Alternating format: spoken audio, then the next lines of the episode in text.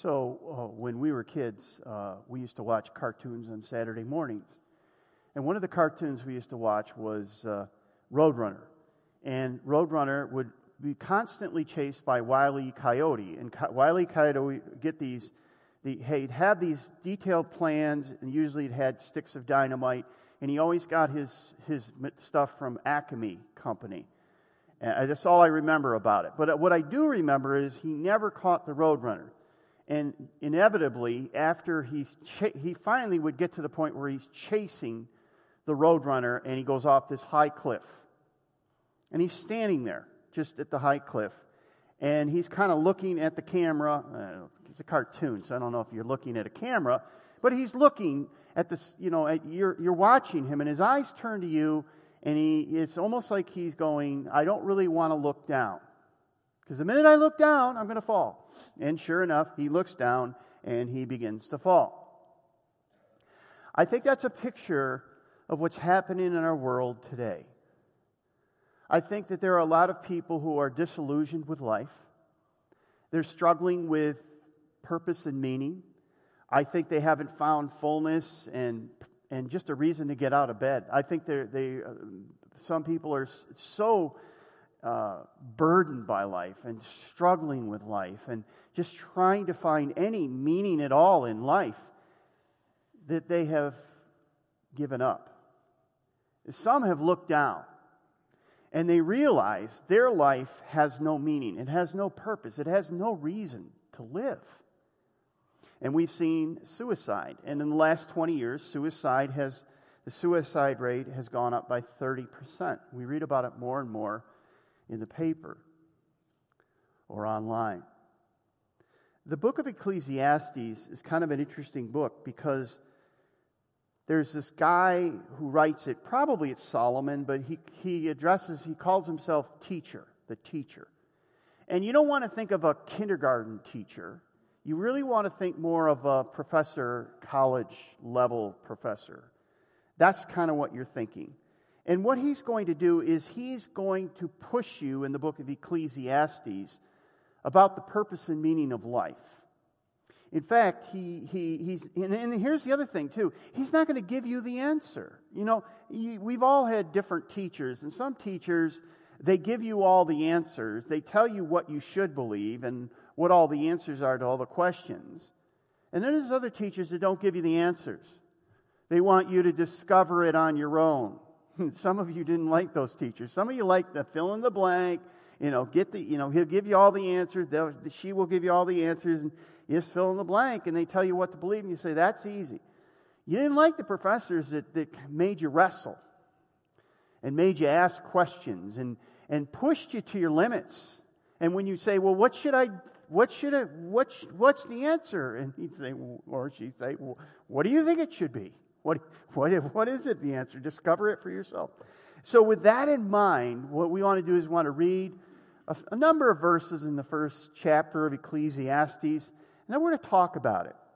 And this is one of those messages that, as we close out a year, as we think about moving into a new year, uh, I think it's a good time to take a little bit of inventory of our lives. So, let me begin by reading Ecclesiastes. Uh, and it's uh, chapter 1. I'm going to read the first 18 verses.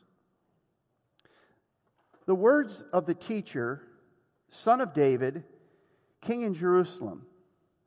Meaningless, meaningless, says the teacher, utter meaninglessness. Everything is meaningless. What do people gain? Now, that phrase, what do people gain? That word gain, I'm going to talk about that in a minute. What do people gain from all their labors at which they, they toil under the sun? Generations come and generations go, but the earth remains forever. The sun rises and the sun sets and hurries back to where it rises. The wind blows to the south and turns to the north. Round and round it goes, ever returning on its course. All streams flow into the sea, and yet the sea is never full to the place the streams come from. There they return again. All things are wearisome, more than one can say. The eye is never, has never enough of seeing, nor the ear is it fill of hearing. What has been will be again. What has been done will be done again. There is nothing new under the sun. Is there anything of which we can say, Look, there's something new? It was here already long ago. It was here before our time. No one remembers the former generations, and even those yet to come will not be remembered by those who follow them.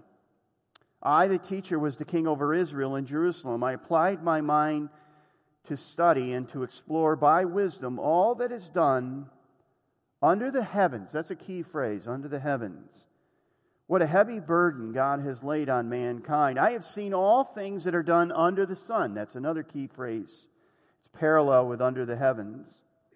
All of them are meaningless, a chasing after the wind. What is crooked cannot be straightened. What is lacking cannot be counted. I said to myself, Look, I have increased in wisdom more than anyone who has ruled over Jerusalem before me. I've experienced much of wisdom and knowledge.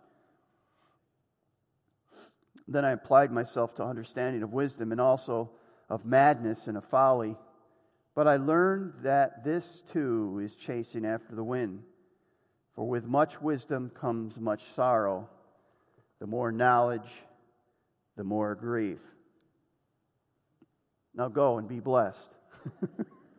right? it's dark, right? Uh, there's a couple things that I want you to see. The teacher's challenging his, his readers and us. What do we gain from the labors in which we toil under the, uh, the sun? What, what do we gain? What, in other words, he's saying, what is the purpose of life? The word gain is used of something of permanent value. In other words, he's saying, what permanent value is there of what you've done this past year? Where's your life really going? What really matters in your life? What is, what is the purpose of your life? That's the question he wants you to look at. And what he's saying is, he's saying, Wiley Coyote, look down because you have to see where your life is going. The phrase under the sun, under heaven is an important phrase. It's used in the book. It means that it's a life solely lived on a horizontal plane without God, a life without God. That's the, the, the, theme of the book. That what is, what is the purpose of a life lived without God under the sun, under heaven? And he gives three, three uh, answers to the question. There's three ways that people live today, and they're in your notes. Uh, on the front of your uh, bulletin, you'll see those. There's three ways in which people live today. Uh, the first one is humanism. Humanism basically says, I'm here to make the world a better place. My goal in life is to make the world a better place. And, and this is what we hear many times at funerals. We hear this, uh, you know, Bob is, is, is lived a good life.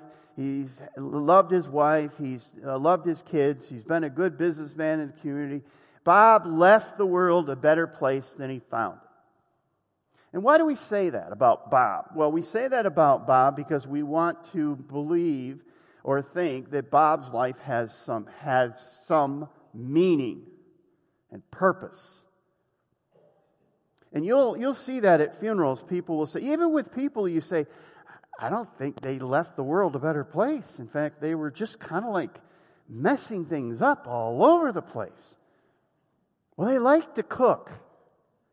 You know, they'll say things like that. And the, the point is, they're saying there's got to be some redeeming value as to this person's life. But the teacher responds to us and says, nonsense. Your life under the sun is insignificant. No one will remember you. Your life is merely a vapor, he says. Generations will go on. And in, in, in two or three generations, your life, the memory of your life, will be completely forgotten. Now, doesn't that just encourage you?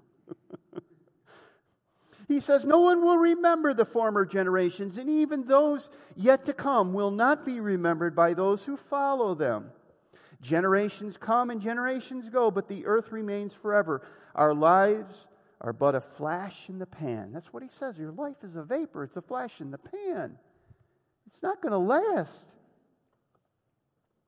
Now, here's the point there's a lot of people in our culture to believe that, but they don't look down. They don't want to think about it, they don't want to they just want to live the illusion that their life has meaning, it has purpose. That we can live without God, under heaven, without, uh, with a purpose and with meaning, and may, leave the world a better place. And what they're doing is they're doing the wily coyote look, and they're just saying, as long as I look this way, I'll be okay. But the minute I look down and I realize 20 or 30 or 40 or 50 years from now, no one is even going to know I existed and no one's even going to care.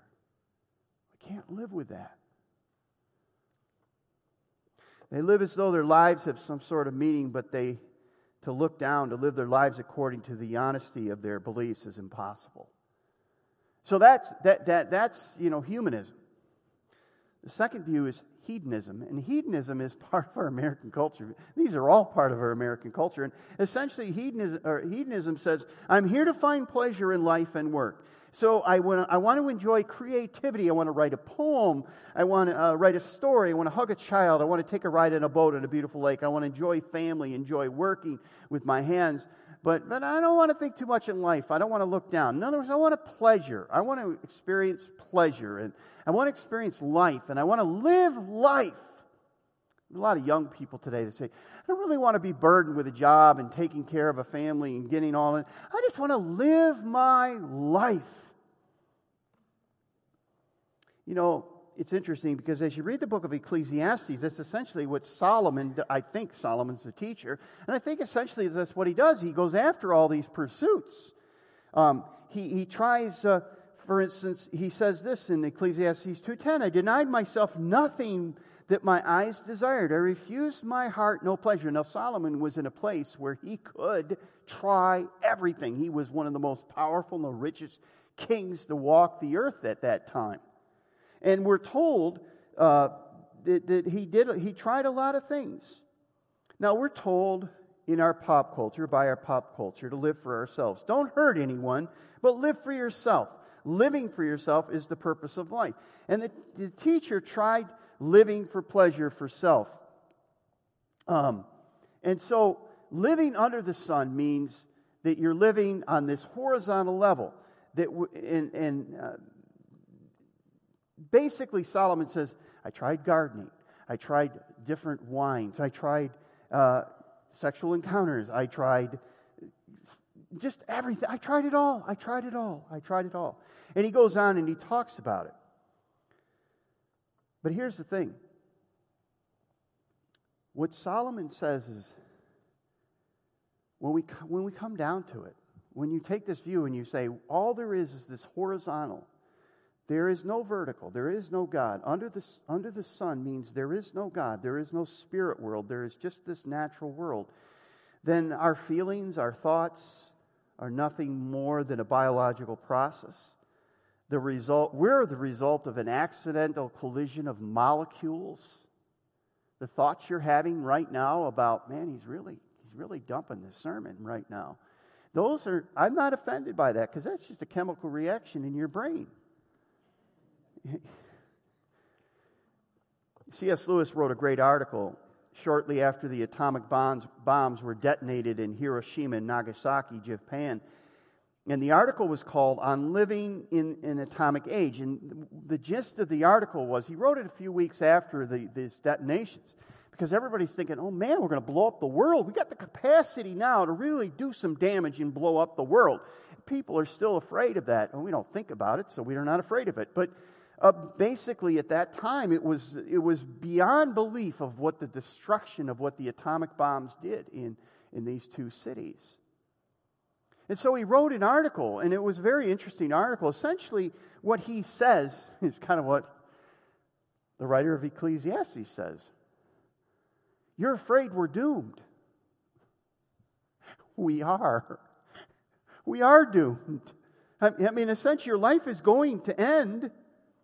With its, within its allotted time, you live, your life will be forgotten, and your existence will be just a drip in time. In other words, what, what, what, uh, what C.S. Lewis basically says in this article, the gist of the article is this you're worried about the atomic bomb, but you don't realize that your life will be forgotten. Your life has a, a, a, a, a period of time, a very short, it's a drip, it's a drop, it's a, a vapor, it's a mist, it's, it's fragile.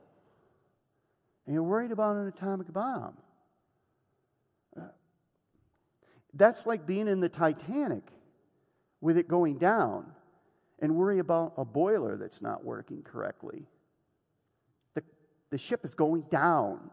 the ship is going down. Now, some of you are saying, okay, so I'm really having a hard time finding any positive here. That's the point. That's what the writer of Ecclesiastes is trying to do. He's trying to get you to look down. And when you look down and you're just looking horizontally under heaven, there's no hope. You're on a sinking ship and you don't worry too much about a damaged boiler. And the teacher calls this life under the sun. Now, people who live their life for pleasure are just refusing to look down. They're refusing to admit they're on a sinking ship. They're refusing to see that life under the sun is meaningless. So you can, you, you, you, you can, uh, you can say, uh, you can go back and you can say, well, you know, I believe that I'm here to make the world a better place. Well, that's great. But how much of a difference are you really going to make? You could say, well, you know, I'm here to just enjoy life and just do what I can. Well, then don't look down because that's going to wreck your life. The third view is really a little more honest, and it's uh, existentialism. And it's essentially it's this. It says life may be cruel and senseless, but I'm going to live with courage, contentment, and integrity in spite of it. In other words, I know life sucks. I mean, it stinks. It's, you know, the bottom line is life isn't fair, life isn't good, bad things happen, and, and, and we live and we die and we're done. I get all of that. But you know what? I'm going to live my life to a higher level. I'm going to live my life with courage, contentment, and integrity in spite of it. I'm going to rise above it. Now, at least they're looking down and they're trying to live with an integrity of their beliefs. They say, This world is cruel and senseless, but I'm going to live with purpose and meaning. They're going to give, they're going to make sure that they live with courage, contentment, and integrity. The problem is, where do, you get a, where do you get a standard of courage, contentment, and integrity? Where do you even get this? Where do you get these values? And who says living with courage is better than living with the opposite? Who says living with integrity is a good thing? I mean, who says that? If we're a product of biological molecular collisions and luck and chemical processes, if we're just that, then who's to say that that's true? Existentialism says, My origin is insignificant, my destiny is insignificant, but while I'm here, I must work for human rights. Every human is valuable. We need to treat each other with dignity and give each other equal rights and justice and respect. I agree with that, but I don't know how you get that from existentialism and looking at the world under the sun. Where do you get that? Where, where do you get that value that you should do that? And who's to say somebody who has an exactly the opposite in their chemical reaction and their atoms and all of the different biological processes going on with them is wrong and yours is right? That's the whole point. Where do you get that? Where does that come from? See, that's the problem with the existentialism. At least they acknowledge the problem, but they said, I'm going to live my life with virtue. And you say, why? Why is that a good thing? You, you, you're, you're speaking as though it's a good thing. Where do you get that from? Where does that come from? Who told you that people are valuable and that you should have human rights? Why is treating people with dignity and respect a good thing? Who told you it was? See, in the end, any thought that you might have about the reality of this world, the, the idea of love, courage, and kindness are merely chemical reactions in your brain. They have no basis for their beliefs. You, you have no basis for your beliefs. You can live that way, but uh, we shouldn't pat you on the back. I mean, because if your origin is insignificant and your destiny is insignificant, have the guts to admit that your life is insignificant. Because the whole point of living that way is to make my life significant. See, here's what I found people get down on Christians and they say, Oh, you Christians. You have to look to God to make sense of life. You have to look to God to feel loved. You have to look to God to believe there's life ever after. You can't just deal with this life. And I'm just saying, man, you're making it up pretty good yourself. You're making up a whole bunch of things. You're saying people have dignity and should be treated with dignity and human rights and all that. I'm thinking, I agree with that, but I don't know where you're getting it from. You're living a fantasy world. See, the teacher here in all of these views is calling us to wrestle with our worldview, to look down, to be honest, to think rather than to live with an illusion of purposeful life. The whole point is what's the purpose of life? All right. Have I strung you along to enough, long enough? Can I, can I, can we go to Rather than talk about the horizontal, we can go to the vertical and talk about the Christian answer to this. So, what is the answer to life? What is the purpose? Well, the New Testament book of John tells us. So, what you have to understand, and you may not know this, in the first in the book of uh, First John, or in the book Gospel of John, it says, "In the beginning was the Word, and the Word was with God, and the Word was God." Right.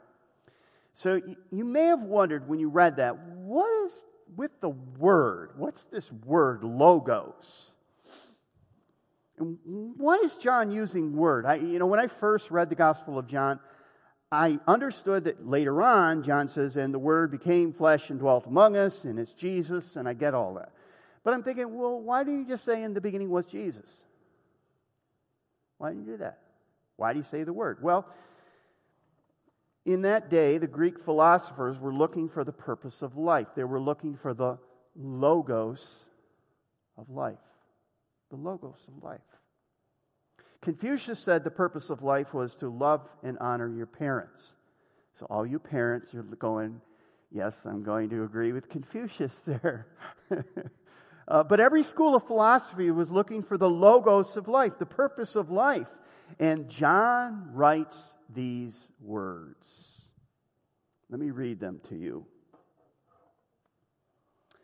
John 1 1. In the beginning was the Word, Logos. And the word logos was with God, and the word logos, and I'm just saying logos after the word. That Greek word is logos, okay? And the word, in the beginning was the word, and the word was with God, and the word was God. He was with God in the beginning. Through him all things were made, and without him nothing was made that has been made. And then jump down to verse 14. That was verses 1 through 3. The Word became flesh and made his dwelling among us. We have seen his glory, the glory of the one and only Son, who came from the Father, full of grace and truth. So John tells us the Logos, the Word, is not a concept or a philosophy, but a person. The purpose of your life is not a concept, it's not a philosophy, it's a person. It's a person. The Logos is not, a, is not uh, a truth brought by a person, but a person. The Logos is not something you find in a book. The Logos is a human being. God has landed, He, is, he dwells with us. We have seen the glory of the Logos. Now, what are the implications of that? What does that mean? Well, number one, so in other words, essentially, let me just say this. What we're saying is the, the teacher says if you just look under the sun on the horizontal, purely horizontal, that all there is is the material universe, you have to come to a conclusion that life is meaningless. That's essentially what he's saying. What John says, and, and by the way, the teacher would, would agree with this because, as you'll see later on, he basically brings that vertical perspective. There is a God, there is a spirit world, not just a physical world, but a spirit world. And so John brings it in and says, uh, the Logos, the one you've been looking for, the purpose of life, is not a philosophy, it's not a teaching, it's a person. And his name is Jesus. And he came and he dwelt with us, and he made everything. Okay? So, in other words, uh, John is bringing a spiritual principle and he's bringing the vertical in. And, and John, a couple things that the implications of John's word. Number one, your life matters. Our lives matter. Um, we're not an accident, there's a creator. He's, there's a sustainer to our world who has a plan for this world and our lives. That changes things a lot because we've just moved from under this horizontal world that says we're random, it's a chemical reaction, it's luck, it's chance, it's, it's uh, molecules moving, uh, it, it's an evolutionary process. Uh, but there is no creator, there is no beginning, and there is no end. And what this says, what John says, is there was a beginning of this world. There is a creator over this world. There is a plan for this world, and not just for this world, but for your life. Here's the point I want you to see our lives are more than matter. We are physical, but there is also a spiritual part of, part of life. There is someone and something beyond us. So it's important for us to see that. So the first thing is our lives matter and there's more than matter, right? Secondly, your choices matter. There's someone who gives purpose and meaning and value to our lives. Everyone is made in the image of God. Human rights come uh, out of our Christian view of this world. Our Christian view of this world says we were created in the image of God. And if you read through the book of Genesis, 9 6 says, Do not take a man's life because they are made in the image of God. And all through Scripture, we see that life is valuable because God says life is valuable and we are created in the image of God. There is one who gives value to life. We don't give value to it. We don't make it up and say, well, I'm going to live my life as though men are valuable because that's the way I feel, that's the way I think. No, we, we have a creator who created us who says all life is valuable. Treat all life with dignity and respect. Our actions towards one another matter. There is an ultimate right and wrong. Someone is always watching. That's what John is saying. John is saying there is a God who's over everything. And, and this right or wrong, this to live my life with virtue and truth and, and justice and, and um, all these other values that we have, we say, why should I do that? Because there is a God who compels me to live that way, who desires me to live that way, who made me to live that way. We're, we're, the point is, you read Romans 1, and that's part of in the guide. If you go into the guide, you'll see that. We talk a little bit about Romans 1. What God has done is He created within every one of us, and some people push it down within their lives, but He's created this, these values within us that we know that we take a life it's wrong. We don't have to be taught that, we just know it. Number three, the best is yet to come. We do live in a beautiful world. Uh, but no matter how beautiful this world is, and no matter how gorgeous the sunsets and the sunrises are, and the, the lakes and the mountains and trees and the animals, and just, just all this beautiful world that we live in, we have no idea what the new heavens and the new earth are going to look like. They, they're going to be similar, but they're going to be beyond our comprehension. We're going to feel like we were blind and like we've never really saw things before uh, because the best is yet to come. And then, number four, the day of judgment is coming. One day, the one who created everything will come again and will come back to judge the, wor- the heavens and the earth, it says. And there's going to be a day of judgment. This means that evil will be judged once and for all. That the only way of escape to escape judgment is to have your sins covered by the blood of the Lamb of God who takes away the sins of the world. So there is a judgment coming. And so you can you can live your life in one of two ways. You can live your life under the sun and try to make up purpose as you go along and try to find purpose in any way you can. Or you can look to your Creator and say, Why did you make me? What's my purpose? What would you like me to do? And give your life to Him and find your forgiveness in Him and find everything that you need in Him. And when you do that, you find life, you find values. You begin to treat people with dignity and respect. Why? Because you understand that's how He's created us to be. Um, so I want to ask you as we close do you know Jesus, the Logos, the purpose and meaning of your life? It's more than intellectually believing in Jesus, okay? And we need to be careful here. Because it's more than just saying, yeah, I believe in Jesus. And walk out and say, cool, we're doing. No, no, no, no. Jesus will not let you to do that. Um, do you know him? Do you walk with him? There's a difference between knowing somebody and them knowing you and you knowing them, having a relationship, right?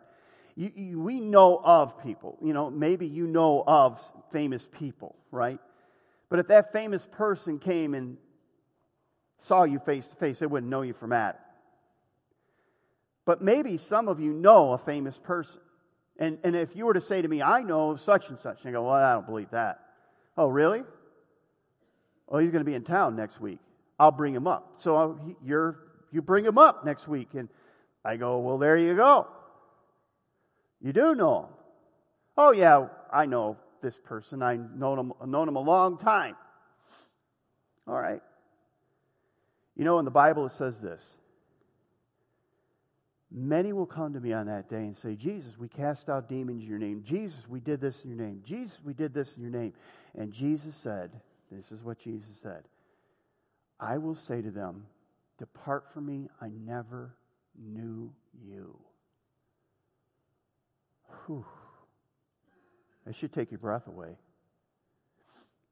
Jesus called people to come follow me. Have you given your life to him? He gave his life to you. John says the word became flesh and dwelt among us. He didn't just dwell among us, he gave his life for us. And he was buried and he rose again on the third day. And the Bible says, whoever calls on the name of the Lord shall be saved. Not only will you have your sins forgiven, not only will you have the hope of heaven, but you will begin to find the purpose of your life. Basically, the teacher, Solomon says, you are not going to find the purpose of life on this horizontal plane. It's all meaningless. But when you look to heaven, when you find the Creator, when you find the Savior, you find life, purpose, forgiveness, hope, joy, a future. Which one gives you more hope? Which one makes more sense of this life? I've given you four philosophies. Three of them are life under the sun. The last one is life with God, life with Jesus. You make the decision. Let me pray for you. Father, thank you for your word. Thank you that it does inform us about life both now and forever. Thank you that it makes sense of a lot of things.